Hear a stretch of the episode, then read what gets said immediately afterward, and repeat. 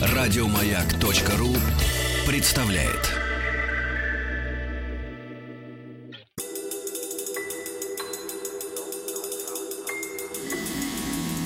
Объект 22.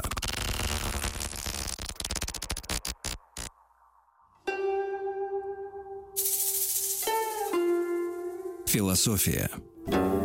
Это «Объект-22», я Евгений Стаховский. Это очередная серия нашего цикла о истории философии, что мы как-то идем, куда-то идем, и в конце концов приходим э, порой даже к таким фигурам, чье существование кажется не вполне однозначным. Ну, понятно, что когда мы говорили, например, о Сократе, тоже долго вспомнили вообще, был такой человек, не было такого человека. Ну, потом вроде как э, договорились. Но вот сегодня речь тоже о весьма, как мне кажется, скользком персонаже, имеющем отношение к э, философской мысли. И хорошо, что здесь уже Валерий Валентинович Петров, доктор философских наук, директор Центра античной и средневековой философии и науки Института философии Российской Академии Наук. Э, Валерий Валентинович, здравствуйте. Добрый вечер. Да, спасибо, что нашли на меня время снова. И я, так перевалив уже за, вот это, вот, за, за, за точку отсчета, э, принятую нами, то есть перевалив уже в новую эру, сегодня очень хочу с вами поговорить про персонажа, которого мы знаем под очень красивым, но очень сложным, ну, в смысле, очень нагроможденным таким именем, а именно о, Диони... о псевдо-Дионисии Ариопагите. Да, это в самом деле такой очень необычный э, персонаж. А, считалось очень долгое время, что это ученик самого апостола Павла. В Деяниях апостолов, в Евангелии упомянуто о том, что Павел э, пришел в Афины на Ариапаг, и один из философов обратился под впечатлением его речи в христианство. И вот э, вроде и бы... это был Дионисий Ариопагит. Был некий Дионисий с Ариапага, угу. с греческого.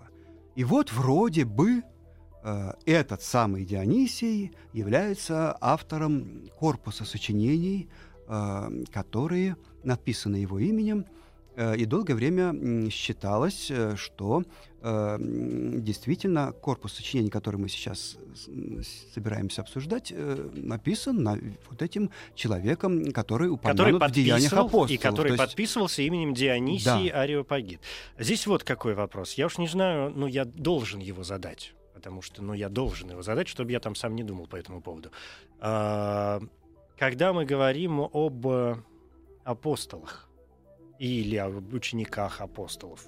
Но в данном случае, когда мы говорим о Дионисии, мы принимаем Дионисия как историческую фигуру? А, конечно, нет. Э, давно уже показано. Это, собственно, эм, началось еще Э, ну, как минимум, Эразм э, Роттердамский усомнился в, э, в атрибуции корпуса сочинений ариапагитик, так называемых, персонажу, упомянутому в «Деяниях апостолов», а уже в конце XIX века немецкие филологи Штигльмайер, Кох показали, что автор этих ариапагитик э, очень сильно зависит от сочинений э, неоплатоника Прокла. Угу. Ну, а, а Прокл жизни Прокла, же... Прокл умер в 485 году. Поэтому, стало быть, э, мы имеем дело с автором, который живет в конце пятого, в начале шестого века. Так, подождите, вот тут я начинаю запутываться. Значит, смотрите, сначала я, мне кажется, вот о чем спросил. Когда мы говорим о псевдодионисия Ариопагите, мы не сомневаемся, что был некий человек, который подписывался именем э, Дионисий Ариопагит, но потом ученые выяснили, что это не тот Дионисий а, Ариопагит, вот а псевдодионисий да. Ариопагит существует. Так вот, чтобы э, для, для, для того, чтобы отделять его, собственно, от человека, которого мы называем Дионисием Ариопагитом, мы должны понять, существовал ли, собственно, Дионисий Ариопагит. А, этого никто не может сказать. Упомянут какой-то Дионисий э, единожды в деяниях апостолов. Все, угу. больше о нем ничего не известно. То есть э, речь идет о типичной литературной мистификации. некий автор, составивший Это корпус все, дальше я понял. А потом считалось, что... играет в эту Мгм. игру и обращается к ученику апостола Павла Тимофею и пишет ему послание и так далее. То есть вы намекаете, вы намекаете, что постмодернизм зародился в пятом веке. Так оно и есть. Э, Может быть, он и раньше зародился. А у Платона, видимо, судя по всему. Да, да. И причем на Платон самом же деле постмодернист. э, э, это пятый век, это очень любопытный век, э, век победившего христианства. Но в Сирии происходят очень любопытные э, процессы. Э, В, моду входят вот так называемые псевдоэпиграфы, то есть э, сочинения, которые написаны э, вымышленными именами. И часто это по сугубо практическим соображениям делалось, когда эм, какой-то, например, запрещенный церковный автор, объявленный еретиком, э, хотели сохранить его сочинения, и поэтому надписывали их другим именем. Но были э, и, э, собственно, совершенно э, литературные мистификации, и не одна. И вот э, к такого рода жанру псевдоэпиграфов Мгм. относится, видимо, и этот корпус. А за... подождите, а, во-первых, почему, почему тут Сирия? Но потому что, как сейчас уже показано эм, исследователями и просто убедительно, э, сомнений больше нет, автором вот этого эм, корпуса сочинений, ариапагитик так называемых, был образованный сириец, Мгм. грекоязычный сириец, который, видимо, прошел хорошую выучку философскую, а преобладающим э, тогда направлением философским был неоплатонизм. И более того, можно сказать, что, наверное, он прошел эту выучку в Афинах, потому что те особенности философские, которые он нам демонстрирует, скорее соответствуют э, афинской школе неоплатонизма, а именно учению Прокла, вот этого, которого мы уже упомянули. Вот, хотя определенные э, черты архаические его философии указывают на Ямлиха, тоже сирийца. Это может быть вот связано с такой вот э, его этнической при- принадлежностью.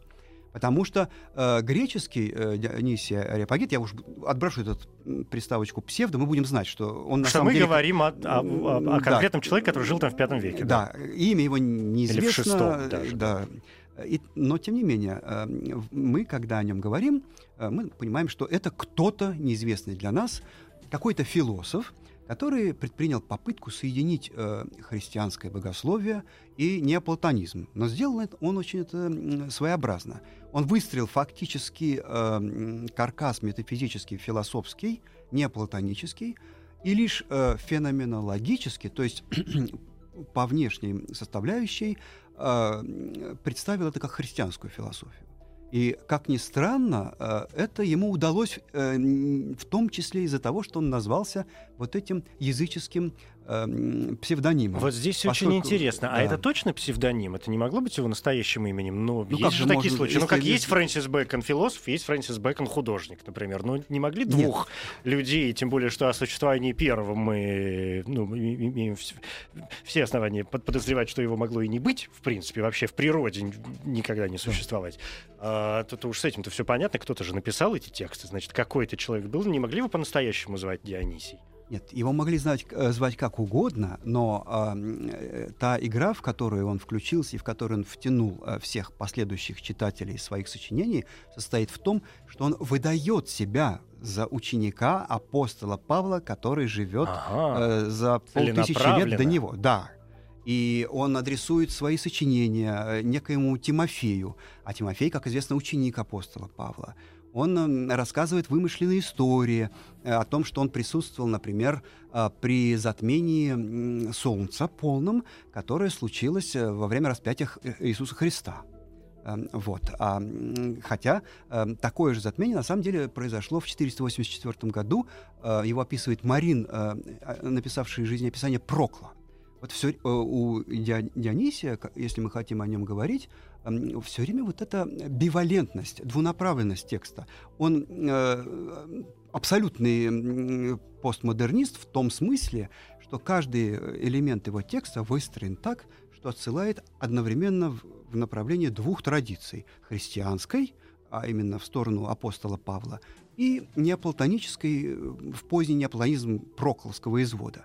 И поэтому на разных уровнях, на доктринальном, то есть содержательно, потому что он там выписывает, э, элементы текста часто, например, вот известна нео- неоплатоническая триада э, пребывание, исхождение, возвращение. Когда все выходит из некоего единого, и все возвращается. Это базовый принцип неоплатонической философии. Но он находит его у апостола Павла, когда цитирует его строчку «все из него, им э, и в него э, имеется в виду Бог, uh-huh. возвращается. И на многих других уровнях. И поэтому каждый элементик текста одновременно может читаться христианином как христианский, а не платоником как неоплатонический. И в этом состоит вот эта игра.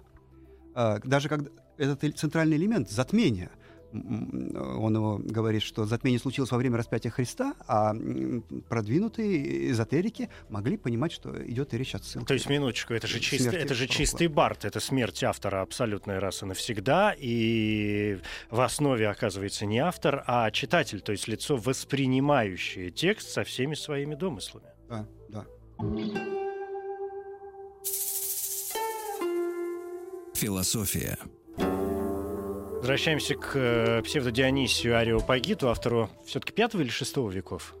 Тоже знает. Конец пятого, начало шестого. Где-то в это время приблизительно, да. Скорее всего, конец а, пятого. Что я понял с э, вот этой точки восприятия и так далее, и так далее. Но тут же возникает э, вот вопрос. Понятно, что игра увлекательная, что он лавирует. Uh, там где-то и человек, судя по всему, действительно с хорошим uh, образованием, с хорошей, Безусловно. с хорошей выучкой, видимо, понимает, что он делает. Другое дело, что, коль уж мы с вами занимаемся здесь историей и философией, хотелось бы понять, в чем э, заслуга и почему мы должны так интересоваться псевдодионисием сегодня, помимо вот этих его древних игр. Но дело в том, что на самом деле, как вот уже не раз мы обсуждали, а, э, когда речь идет о религиозной философии, именно о не, вере, так сказать, как мистическом опыте, каком-то, а, как моральном учении, то, как правило, оказывается, что все наработки, которые э, были сделаны неоплатонической философией или любой другой философией, стоической, аристотелизмом, они Э, так или иначе были заимствованы и трансформированы христианским богословием.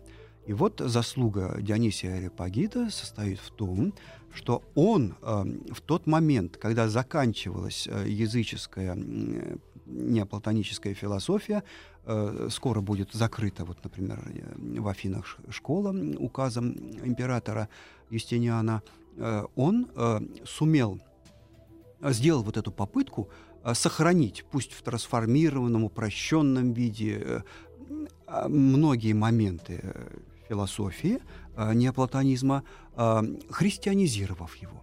Мы не знаем, какие были дабы его избеж... мотивы. Дабы избежать гонений.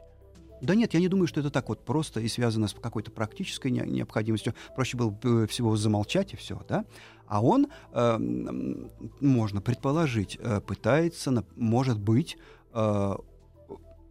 выстроить э, или придать э, христиан, э, христианскому богословию вот этот э, прочный метафизический каркас. Он понимает, что э, вот философия, которая уже тысячу лет нас э, насчитывает к его времени платонизма, она на, наработала такой мощный материал, что на нем можно попытаться э, построить и христианское богословие, положив его в основу, но трансформировав. Он не просто копирует механически неоплатонизм, он пытается его модифицировать, это тоже можно показать и так далее.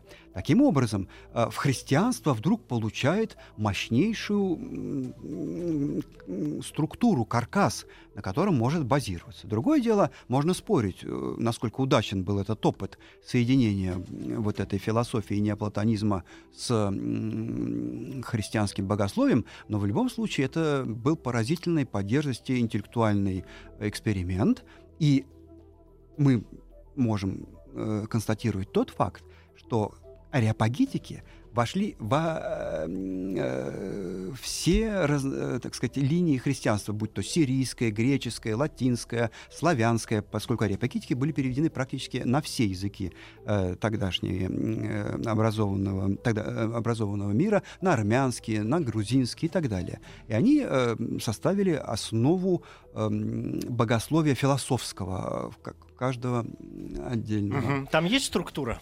Да, конечно. Э, ну, например, один из трактатов называется «О божественных именах». Это метафизический трактат о том, как устроен мир, это повествование о Боге, о Троице и так далее. Но можно показать, и, собственно, это давно уже сделано, что этот трактат о божественных именах э, представляет собой христианский аналог э, сочинения Прокла «Платоновская теология». Другой трактат называется «О небесной иерархии». Вроде бы описываются ангелы, он вводит э, 9 чинов ангелов и так далее. Но можно показать, э, опять-таки, что э, э, схожие мотивы присутствовали у Прокла, и он пользуется наработками Прокла. Еще один трактат называется «О нашей иерархии». Его сейчас надписывают «О церковной иерархии». Вот вроде бы описывается шесть христианских таинств крещение, Евхаристия и так далее. Но э, под основу всего этого не платоническое. Это очень интересно. Он берет э, языческую теургию, э, восходящую к халдейским оракулам, такой был памятник, э, и с их представлением о вот этих талисманах, э, так называемых э, синфемах, эм, символах, когда вот активируется какой-то символ и возникает немедленная связь с, божественной реальностью. И вот он на всем этом строит, э, по видимости, эм, христианское описание, описание христианского богослужения. Но в основе своей, когда мы начинаем смотреть, это вот эта трансформированная теология э, восходящих к халдейским оракулам. Наконец, есть маленький трактат «Мистическое богословие» э, о том, что, как можно в мистическом опусе достичь Бога. Э, и это имеет прецеденты у христианских авторов. Он непосредственно зависит от Григория Низкого, трактата о жизни Моисея, но э, движется гораздо дальше. Вот оттуда возникает концепция ученого незнания, которая потом будет у, э, у Кузанского о том, что когда мы входим в божественный мрак, мы достигаем реалий, которые превышают любое наше человеческое разумение. И он говорит, э, что даже э, мы Бога Богом назвать не можем, поскольку э, человеческие слова не достигают э, тех реальностей. Ну, то есть, попросту говоря, это вот та самая идея непостижимости Бога вообще. Да. Да, да, это понятно. То есть... и, и, наконец, есть послания, которые, э, с одной стороны, философичные или богословские, а с другой, а с другой стороны, вот непосредственно играют в эту игру. Он пишет э, различным вымышленным персонажам, упоминает вот об этих затмениях и так далее.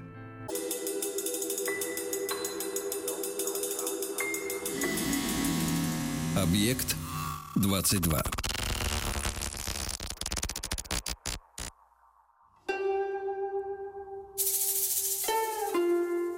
Философия. Это «Объект-22», я Евгений Стаховский, здесь Валерий Петров, доктор философских наук, псевдодионисия Ариопагит нас сегодня крайне занимает. Но вот из первой э, из первой части, если хотите, нашей беседы, значит, я уяснил для себя, как мне кажется, две основные вещи. Во-первых, э, значит, псевдодионисий, ну, человек, которого мы знаем под именем э, Дионисия Ариопагита, автор вот этих ариопагитик, во-первых, э, смог каким-то образом совместить неоплатоническую идеологию, назовем ее так, и э, такое христианское богос... складывающееся еще, да, мы Нет, говорим. Но в то время оно уже достаточно Уже достаточно сложилось, но тем да. не менее, там, Это пятого же... века, да. новая эра, разумеется. А, это первое. И второе, что благодаря вот этим своим успехам на этом поприще, понятно, что м- Дионисий стал чуть ли не одним из главных авторов, на которого стали ссылаться а, позже, позднейшие ученые мужи. Да, так и случилось, поскольку на самом деле э, первые упоминания о ариапагитском корпусе встречаются у монофизита, у Севира Антиохийского. Это не православная, так сказать, э, ветвь в крестьянстве, но уже сразу же все партии тогдашние, полемизирующие, боровшиеся друг с другом, начинают использовать этот корпус. И очень любопытно дело в том, что это сложнейший текст. Вот существует его русский перевод. Он появился во второй половине 90-х годов. Если вы откроете... 20 века? Да. Нет, э, на самом деле в XVIII веке уже начал, появился первый славянский перевод. Э, его сделал э, сербский автор. Но э, полный корпус — это результат э, работы группы петербургских ученых под общей редакцией Гелия Прохорова. И вот э, был закончен он только в 2001, кажется, году. Э, это коллективные такие ну, то есть совсем недавно, работы. Да, да. Хотя вот э, был Алексей Федорович Лосев, э, он дважды перевел Арипагийский корпус. Но первый раз этот перевод был изъят во время его ареста в 30-х годах, а во второй раз в, в годы Великой Отечественной войны попала бомба в дом на Арбате. И поэтому остались только обгоревшие страницы, вот фрагменты изданы сейчас. Так что вот это на самом деле самый любопытный э, угу. перевод, поскольку это выдающийся философ Лосев, э, и прекрасный знаток греческого языка и все традиции. И поэтому, когда вот э, нужно мне посмотреть э, на перевод, если есть возможность попасть на тот кусочек, который сохранился от Лосева, я предпочитаю его переводы, потому что они наиболее близки к тексту. Вот смотрите, здесь возникает какой вопрос. Ведь когда мы говорим о совмещении, скажем, одних взглядов, да, и одних традиций, одних идеологий, там, неоплатонических и богословских, например, идеологий, как вы говорите, уже вполне сложившихся к тому времени, Конечно. а Дионисий соединяет все это в одну кучу и показывает о том, как как в данном случае богословие зависит от э, предшествующих взглядов, и что, ну, первая мысль, которая возникает, ну, знаете, вот такая, если говорить очень обывательски, что христианство — это не что иное, как, ну, иудаизм, к которому неоплатонизм присобачили, и вот вам, пожалуйста. А Дионисий все это собрал в одну кучу,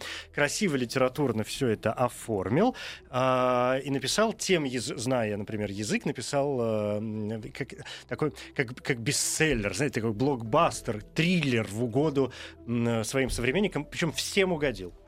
Uh, ну, если уж uh, говорить, uh, попытаться проводить литературные параллели, я бы сравнил, наверное, Ариапагинский корпус э, с поминками по Финнегану Джойса, Джойса, который никто не читает и никогда... Нет, это невозможно. До, должен быть идеальный читатель, как говорил Джойс, э, с э, идеальной бессонницей, который смог бы это все осилить. Это непробиваемый корпус. Я еще раз... Почему я начал с этого? Попробуйте в русском хотя бы переводе начать читать. Э, вы на первом абзаце затормозите. То есть Что это... же тогда сделало его таким популярным? А он не популярный. Он, это сакральный текст. Сразу все, понимают, что там что-то очень-очень э, существенное, э, и в то же время непонятное. С одной стороны, это сложное в доктринальном отношении, богословском эм, э, произведение, а с другой стороны, оно э, написано исключительно сложным языком. Э, с, а, э, таким вот э, в то же время, с одной стороны, прекрасное владение греческим, с другой стороны, это варварский язык. Это сириец, который коверкает э, язык. Там огромное количество так называемых ахапаксов, то есть слов, единожды употребленных в греческом языке. Например, он изобрел слово «иерархия». Наше слово «иерархия» — это изобретение вот этого псевдо Дионисия Аэропагита. Отлично. И огромное количество других слов он изобрел, которые не получили такого распространения. Вот. Э, он поразительным образом коверкует, модифицирует греческий язык, сливает слова, членит их и так далее. Э, и плюс стилистически это длинные предложения с огромным количеством придаточных и так далее. Совершенно нечитабельно. Но если внимательно это рассматривать, то, конечно, за всем этим э, стоит глубокий смысл. Э, и эм, это э, чрезвычайно плотное, сжатое по мысли э, произведение. Но ведь наверняка... А, то, да. угу. Я хотел на вторую половину. Да, давайте. То, что вы сказали, иудаизм, к которому привили эм, неопатонизм. Ну, сказал, присобачили, да. да, пристроили. Это, в общем-то, такая грубая формулировка того, что некоторые ученые эм, так формулировали э, уже дав довольно давно. Действительно, если мы посмотрим на евангельское учение, на учение Христа, это, в общем, некоторого э, рода моральный э, месседж и плюс фронта против существующего тогда... Миропорядка, режима. Миропоряд... Режим, да, да. Режим, вот, когда речь идет не о вере, который открывая, э, открывается в откровении, невербально, э, вне рационально, а о каких-то рациональных обоснованиях этой веры, попыткой выразить его э, веру на языке рациональности, то греки всегда обращались к философии. И в этом смысле, э, когда нужно попытаться обосновать, это два полюса христианства всегда, э, уход э, в откровение, в мистику, либо попытка каким-то образом прописать логически – Э, и вот между этими двумя полюсами, как правило, богословие и осциллирует. Тортулян говорил «верую, потому что абсурдно», а, допустим, Василий Великий, он пытался каким-то образом э, реципировать и трансформировать э, предшествующие знания. То же самое делает Ариапагит. В этом смысле, когда мы говорим о рациональной части христианства, это, как правило, заимствование о, у философа, потому что богослов, ему это не нужно. Богослову интересен Бог, а Бог открывается ему в том числе в личном опыте и так далее. Да, понятно. А, я хочу все-таки поговорить э, уже, наконец-то, в конце концов, о вот этих каких-то главных точках, то есть что делает из Дионисия такие философы. Ну, то есть в этих своих трактатах, которые включены да, угу, в то, что мы да. сегодня называем ареопагитиками, наверняка какие-то мысли и идеи, которые позволяют нам э, мыслить его не просто как сложного, но блестящего писателя, изобретательного, э, например, человека, но и как э, философа, то есть, ну что, что, его, что могло интересовать человека в пятом-шестом веке новой эры, при том выдавая себя за человека, живущего в первом веке да. новой эры. Что это, что это за философское, что это космология, что это христология тогда уже, прости господи, или что?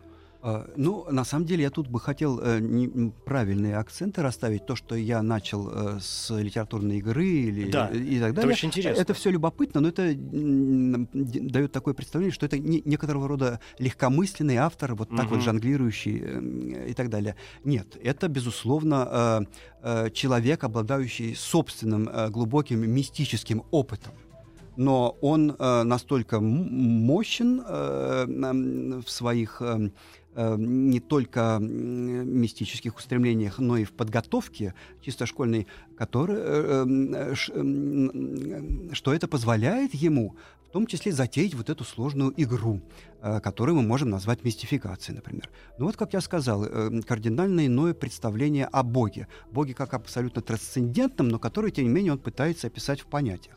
Вот чисто методологически, например, он ввел э, в христианство в наиболее ярком форме представление о двух путях богословия, э, так называемая апофатика и катафатика. То есть э, позитивное богословие, когда мы говорим, что Бог есть сущий, благой и так далее, позитивными терминами, и при этом Бог э, каждый раз э, самый, самый благий, э, наиболее обладающий бытием в наибольшей степени и так далее.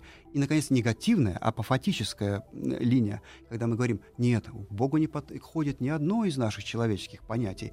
Он выше блага, он выше сущего, он даже сверхбог. Там есть такое в мистическом богословии понятие. Он э, юпертеос, он сверхбог. Э, кстати, вот русские переводчики побоялись это и передали э, сверхбог словом сверхблагий, что является такой э, самоцензурой в данном случае.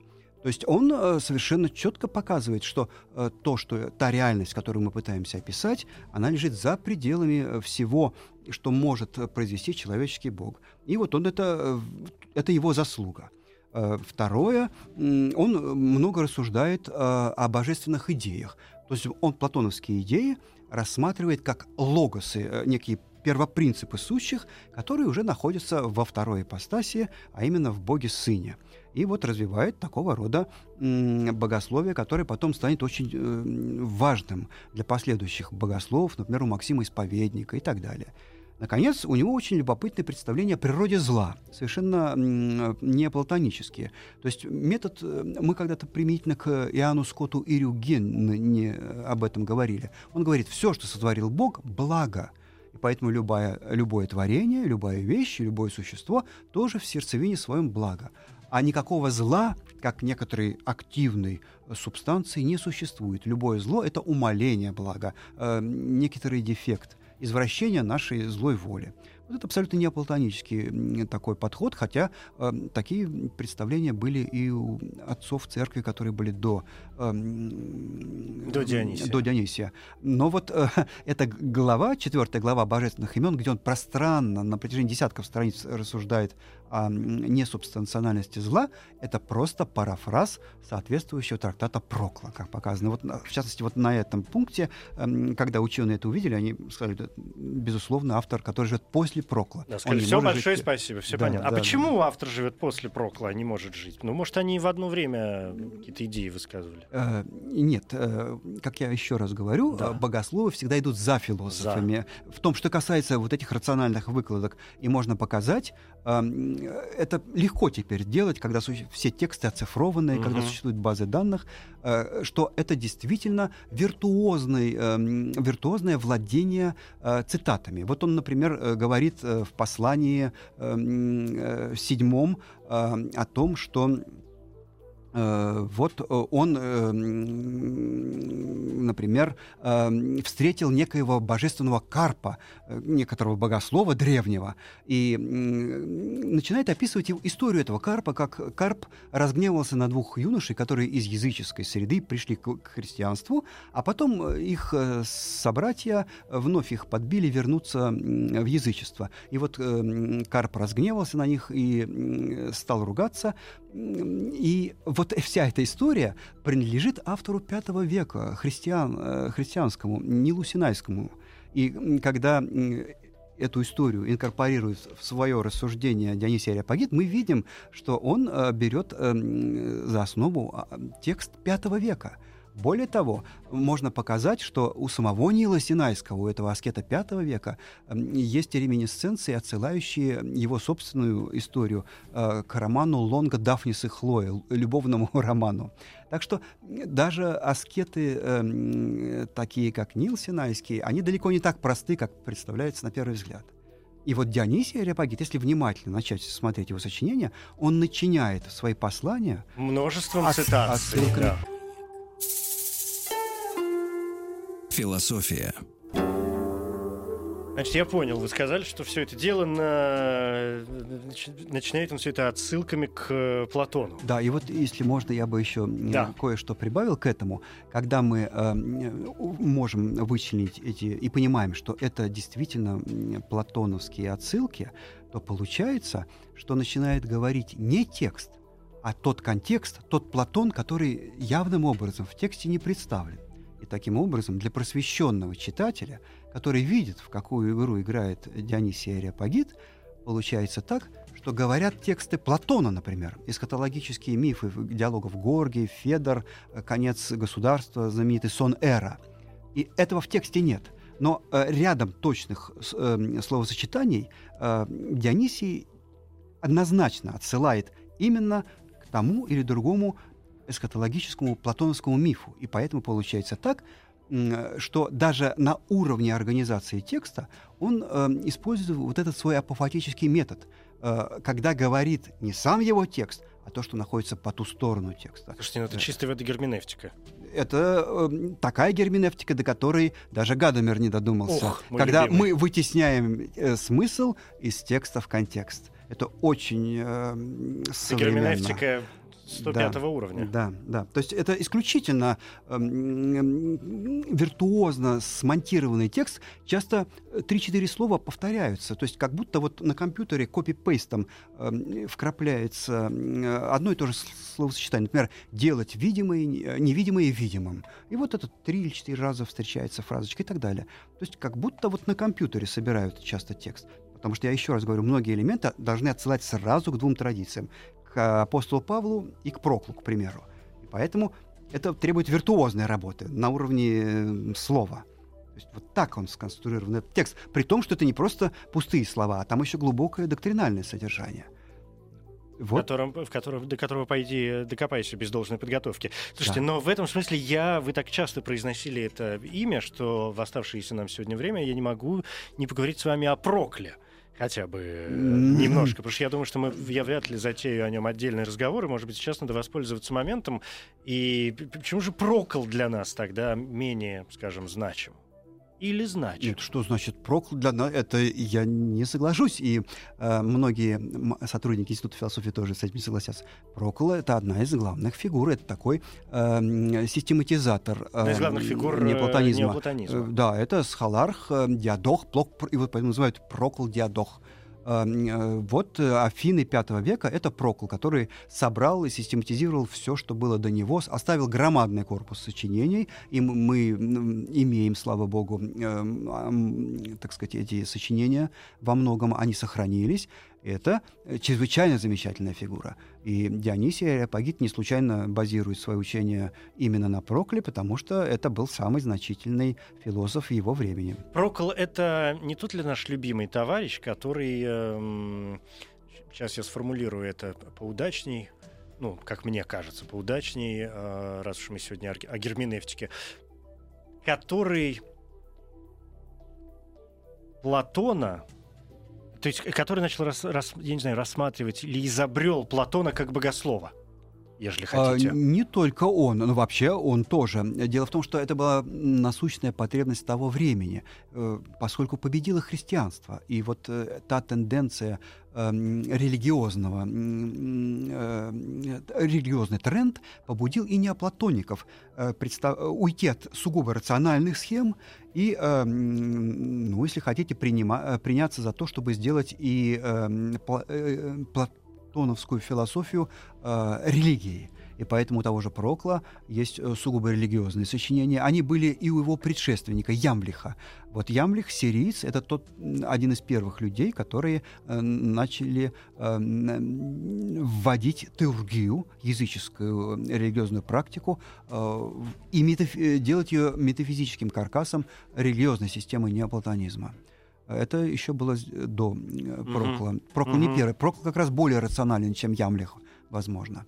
И вот э, уже э, в эту игру с мистификациями играет Ямлих. У него есть знаменитый трактат о мистериях, то есть о таинствах. Э, и вот он обращает его к вымышленному жрецу египетскому и сам же пишет ответ – на, то есть сам Домистерий представляет как бы ответ египетского жреца э, на вопросы, которые э, поставил э, Порфирий, неоплатонический философ. То есть вот эта игра, она характерна, видимо, для сирийцев, потому что Ямлих тоже сириец. И мы видим это вхождение религии в философию платонизма гораздо раньше, чем Прокл Угу.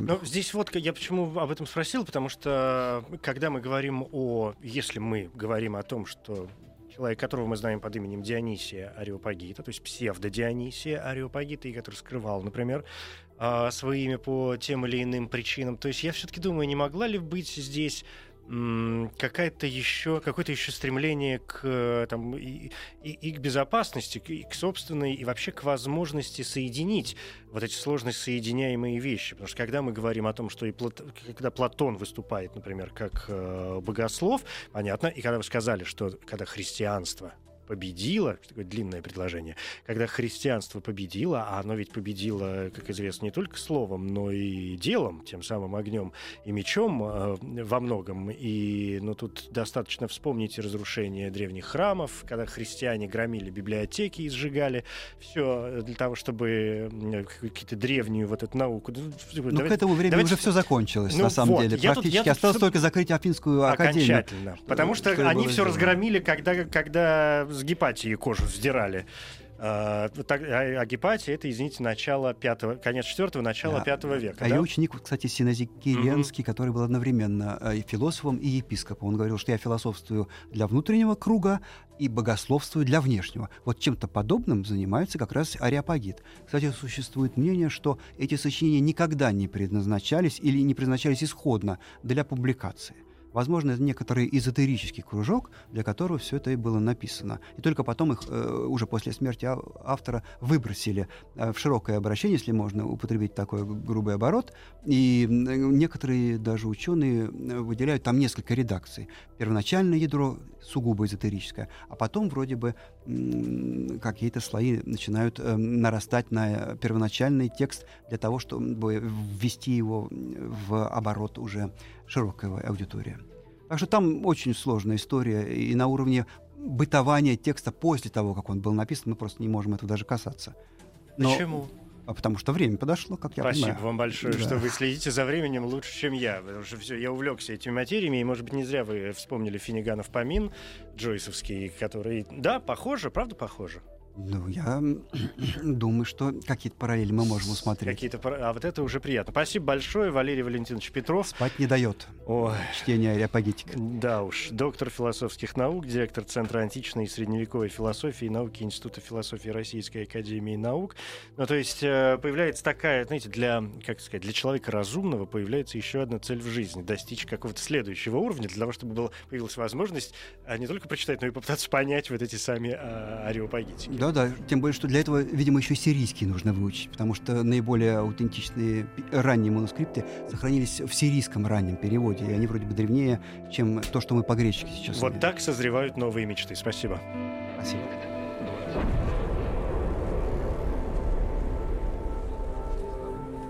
Объект 22. Еще больше подкастов на радиомаяк.ру.